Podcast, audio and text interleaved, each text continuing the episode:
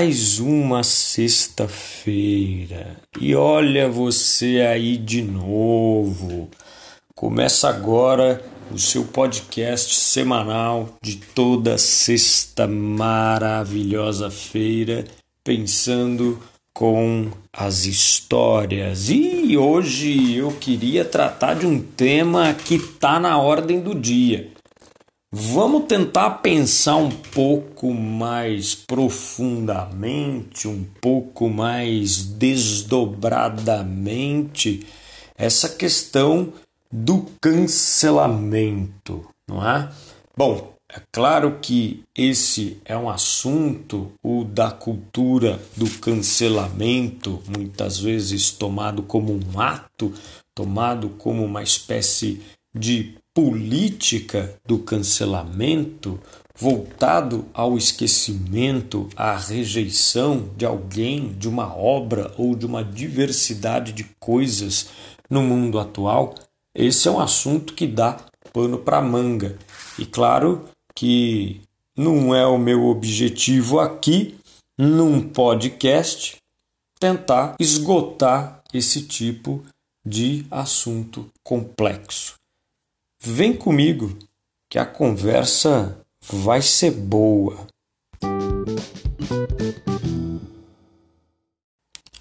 Claro que esse é um assunto que vem à tona por causa do programa Big Brother Brasil, que apesar de eu não acompanhar, é impossível não ter acesso a notícias, mesmo a revelia, mesmo sem querer querendo, mesmo compulsoriamente, sobre o, tudo que está se passando nesse programa. E daí então surge esse assunto a um público leigo, inclusive, fazendo pensar no que supostamente esse cancelamento pode afetar a vida de uma pessoa que esteja envolvida aí num episódio ou outro. Bem, talvez seja mais importante matizar esse assunto e com isso eu quero dizer tentar observar todos os tons que compõem essa cor um pouco cinza de um assunto como esses, pensando que provavelmente trata-se, nesse caso específico do BBB, e no fundo, não é? Trata-se de um falso problema, de um falso dilema, esse o do cancelamento identitário, o do cancelamento midiático. Em se tratando, como é de personas que são produtos de uma indústria cultural e que, como tal, produzem e sofrem ações estratégicas voltadas ao consumo de massa.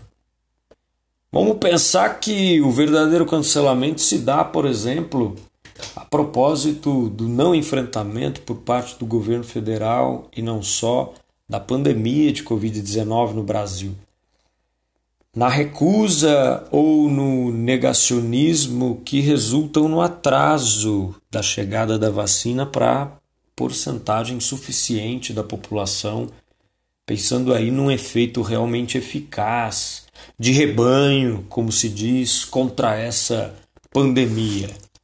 Assim como historicamente a gente pode pensar aqui no cancelamento da população negra em tempos de escravidão e foram quatro séculos, mais até, poxa, até 1888, lá do início do século XVI ao fim do século XIX.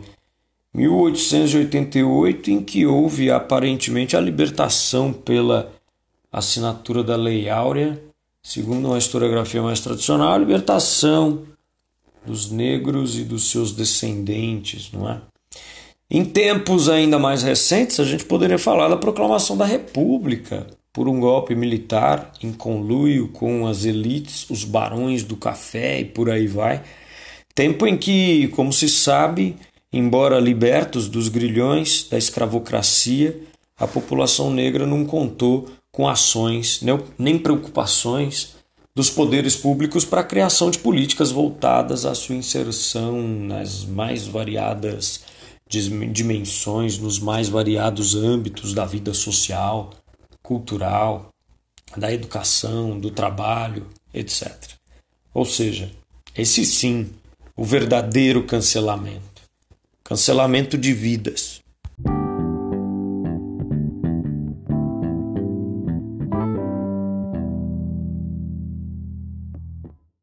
Mas sobre os sentidos possíveis em relação ao cancelamento de trajetórias, de vidas artísticas ou tentativa de, não é? Diante, por exemplo, da publicação de questões privadas das vidas dos artistas e assim vamos, é, cabe pensar que esse não é um assunto atual, não é um assunto que nasce com Big Brother Brasil, que nasce hoje. Não, não. Temos exemplos mil, não é, para dar. Eu lembro aqui mais imediatamente de Woody Allen, de toda a polêmica que surge em torno da sua relação com uma enteada.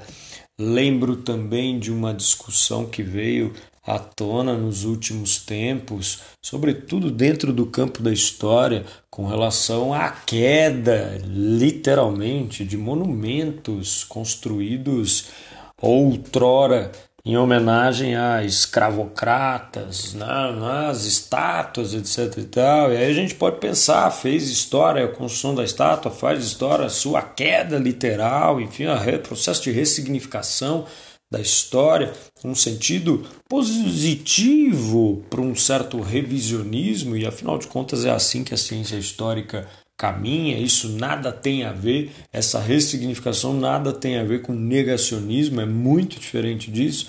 Bem, poderíamos também falar de releituras e ressignificações de outras obras, como por exemplo o assunto que está aí também na ordem do dia, não sei se vocês acompanharam, sobre Monteiro Lobato e os elementos característicos do seu racismo que aparecem na sua obra. Bom, poderíamos ir até antes, não é? Quando poeta, um teórico como Bertolt Brecht foi, digamos, cancelado na Alemanha Ocidental por conta, inclusive, dos processos de recepção e do que foi feito da sua obra após a sua morte na década de 50 lá na Alemanha Oriental. Bom, enfim, naquele contexto pós-guerra em que vai haver né, a unificação da Alemanha, a reunificação da Alemanha e por aí vai. Bom, enfim, para pensar esse cancelamento nas artes, nas atividades artísticas, né, pensando aqui mais exatamente é, quando tentam publicamente cancelar um artista em razão de alguma coisa que ele tenha dito, em razão de alguma coisa que ele tenha feito, um certo comportamento reprovável, moralmente reprovável, enfim, por aí vai, algum acontecimento privado da vida do artista, eu proponho chamar para conversa, para sentar aqui com a gente nessa roda, é, neste podcast o filósofo que teve já aqui presente nos últimos episódios, Michel Foucault. Mas antes da gente dialogar com Michel Foucault, que eu já disse num episódio anteriormente, é, foi um teórico social, um dos filósofos mais importantes aí do século XX, um catedrático lá no Colégio de França, né? Ele que ensinou lá sobre os sistemas de pensamento, parou para pensar nos gregos, parou para pensar nos epicuristas, nos cínicos e até mais recentemente, ele que é uma figura que veio aí no rastro de um dos filósofos mais comentados, Nietzsche. Bom, antes da gente entrar aí, eu gostaria de parar para refletir um pouquinho sobre uma diferença fundamental. Ah, e a diferença fundamental, para mim, pelo menos, é a questão que implica na separação do artista, a pessoa, do autor ou da autora e ainda a obra ou da obra. No meu entendimento, é da obra que nasce o autor, a autora, o narrador, a narradora. E a obra não coincide ou não necessariamente coincide, não se mistura com o artista, a pessoa, a vida dessa pessoa. Pensando nisso, sob esta perspectiva e particularmente sobre a obra, caberia ainda dizer que a obra não é apenas a obra ou só uma obra, digamos. Porque uma obra não é só uma obra, mas é a obra e mais tudo aquilo que foi dito, tudo aquilo que foi escrito, tudo aquilo manifesto sobre essa obra. Considerando aqui a fundamental importância da recepção pública dessa obra ao longo do tempo. É, até porque morre o artista, fica a obra. A gente que lide. Mas vejamos, essa separação entre artista, pessoa, a vida e obra, de onde nasceria essa função autor, o autor, autora, o narrador, a narradora, a função da autoria, não é? E que é uma separação que eu apontei aí como fundamental nesse contexto em que a gente está tentando pensar o tema do cancelamento, bem essa separação não é contemplada numa outra leitura, por exemplo, por Michel Foucault. E Foucault para quem dos nossos ouvintes, das nossas ouvintes que não conhece, ninguém é obrigado afinal a saber quem foi Michel Foucault. Eu estava dizendo aqui um pouquinho antes, foi um dos maiores filósofos da história do pensamento durante o século XX. E, enfim, Foucault vai trazer para a gente uma leitura desse tema de fundo das relações vida e obra que é diferente, que é inclusive um contraponto, já oferece aqui mesmo um contraponto ao que eu disse até então. E esse contraponto é uma leitura em que encontramos uma instigante analogia entre a produção artística e o tipo de valor que atribuímos à existência humana.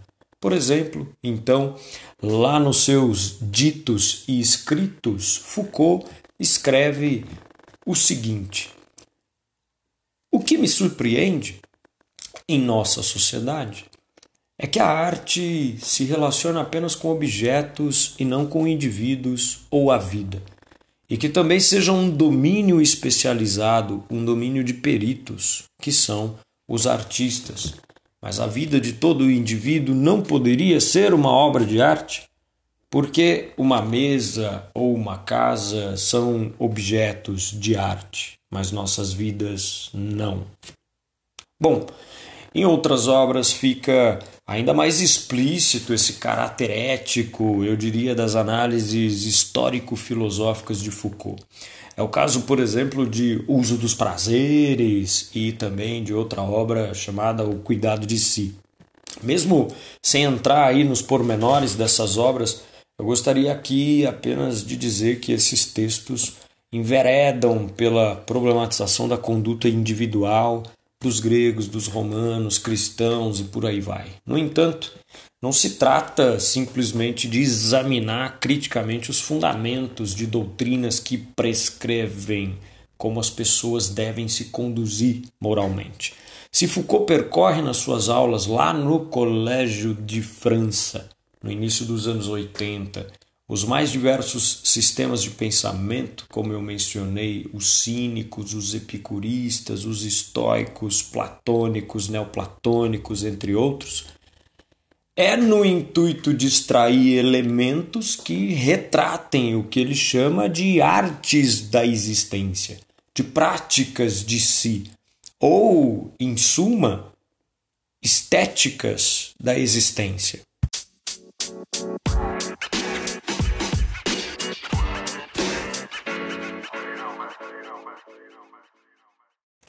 Pois é, artes da existência, estéticas da existência, práticas de si. Sim, porque o que Foucault busca é a elaboração de um projeto intelectual em que o seu fundamento epistemológico, nossa, que palavra horrível, é basicamente o campo da filosofia que estuda a partir de que ponto de vista, de que perspectiva você cria o próprio conhecimento. Como é que você cria uma determinada abordagem para a produção desse conhecimento. Bom, então ele está buscando a elaboração de um projeto intelectual que o fundamento seja uma ética a partir da concepção de que a vida deve ser avaliada de uma perspectiva eminentemente artística. Foucault está preocupado com uma certa relação consigo, cuja mediação são as formas de atividade sobre si. Então, eu trago essa questão. As formas de vida podem ser lidas nessa chave de uma perspectiva eminentemente artística, como propôs Michel Foucault, aliás, muito no rastro de Nietzsche. E se isso for válido, bem, como fica aquela questão da fundamental separação entre artista, a pessoa, não é? E o, as suas funções de autoria, além, é claro, da recepção de uma obra de arte. Bom, são perguntas fundamentais, importantes, já que o nosso assunto aqui, o pano de fundo, é repensar, estudar mesmo, não é? Os cancelamentos.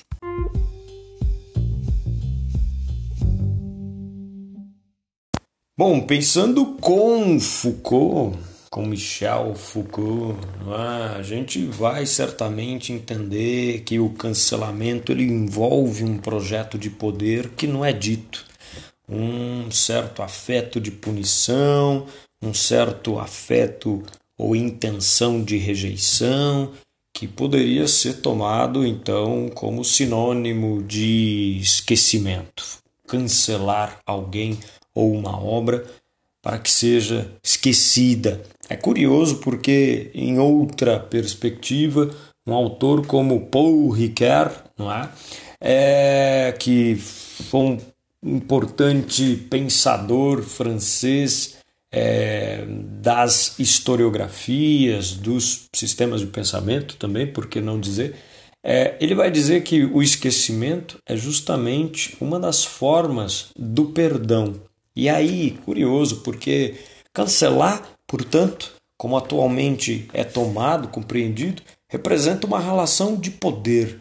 É, e aí é curiosa essa expressão, porque para Foucault, para a gente voltar a falar com Michel Foucault, é, faz sentido falar em relações de poder que se dão aí para o cancelamento, por exemplo, porque o poder não é um lugar que a gente ocupa, mas ele se dá por meio de relações que são relações de poder, que são relações políticas. Né?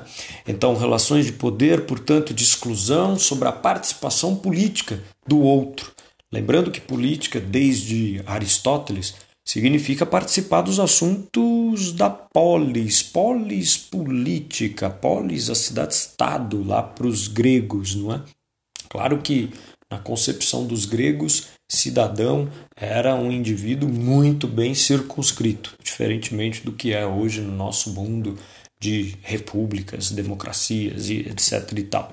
Bom, mas aí a gente poderia parar para pensar que o cancelamento tem como objetivo desconstruir, destituir o outro, uma obra, um sujeito, o um indivíduo, enfim, dos seus predicados por causa de algum motivo uma ação, uma fala, um comportamento, enfim, no fundo tem tudo a ver com uma certa moral. Quer dizer, é preciso sustentar uma certa imagem narcísica de grupo, fazendo valer, com peso de lei, uma espécie de gramática de afetos, onde a rejeição, a punição tem a ver com o cancelamento, não, como diria Paul Ricoeur, para o esquecimento como uma das formas do perdão, mas o cancelamento como um ato de violência, não é? Bem, Nesse contexto, poderíamos pensar até mesmo nas redes sociais, né? nesses meios onde é, nos postamos o dia todo, é? quando suspendem uma conta, quando suspendem uma postagem por denúncias e é, a justificativa é que não corresponde às regras dessa comunidade. Tem a ver aí, portanto, com o que eu acabei de dizer de gramática de afetos, com a ideia de sustentar moralmente uma certa imagem narcísica de grupo, a ideia de que aquele que não corresponde a essas regras é preciso ser cancelado. É preciso que seja desconstruído na sua própria apresentação. Bom, essa questão de corresponder ou não às regras da comunidade me faz pensar, mais uma vez, com Michel Foucault, na velha pergunta: quem vigia o vigia? Porque, afinal, regras da comunidade, e aí? Quem é que decide isso? Assim como poderíamos trazer à tona para a nossa conversa a ideia de violência. Violência vem de violar, não é? E se por um lado a violência pode sim ter os seus sentidos positivos, e a história me parece que está aí para mostrar os processos revolucionários, a subversão de mundo que houve ao longo do tempo, sobretudo dos tempos modernos, não é? Poderíamos pensar também em quem define o que é um ato de violência e o que não é um ato de violência. E não falamos, claro, apenas de violência física, mas é claro de violência simbólica. O cancelamento tem hoje esse sentido, não é? E que pode acabar cancelando vidas.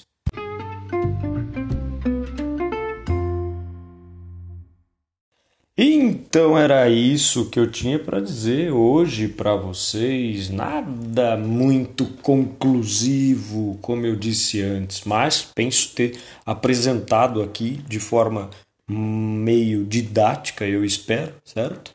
Duas concepções diferentes. Se por um lado eu trouxe a ideia de que é importante separarmos o artista, a pessoa, da sua função de autoria que nasce na produção de uma obra, que tem sim uma certa autonomia, que portanto não coincide com a pessoa, com o artista e também devemos levar em conta a sua própria recepção ao longo do tempo. Por outro lado, Michel Foucault trouxe essa ideia das artes da existência, de uma estética da existência, de um fazer no mundo sobre si mesmo, não é? Como prática de si, a vida como arte. Quer dizer, não dá para ter aqui uma resposta de qual é a melhor perspectiva a ser levada em conta. Talvez, pensando o pano de fundo, o tema das, uh, dos cancelamentos, tenhamos de avaliar caso a caso. Mas espero ter aqui colocado algumas questões para que a gente pense e, sobretudo, para que a gente repense o tema do cancelamento simbólico, o tema também do cancelamento das vidas historicamente, quando trazemos para esse assunto a questão das minorias, a questão colocada historicamente pelos grupos minoritários, que eu não gosto muito de falar em minorias, eu prefiro, eu prefiro a expressão maiorias minorizadas, ou seja, maiorias os negros, maioria as mulheres, maioria a comunidade LGBTQI a mais, maioria e assim vai, né? A, os povos indígenas, todas essas maiorias que foram minorizadas politicamente, historicamente, estruturalmente, culturalmente, psicologicamente, enfim, que foram canceladas. Repito, esse sim, os cancelamentos de vida e por que não dizer os cancelamentos de mundo que realmente deveriam importar. É isso aí, valeu e até a próxima.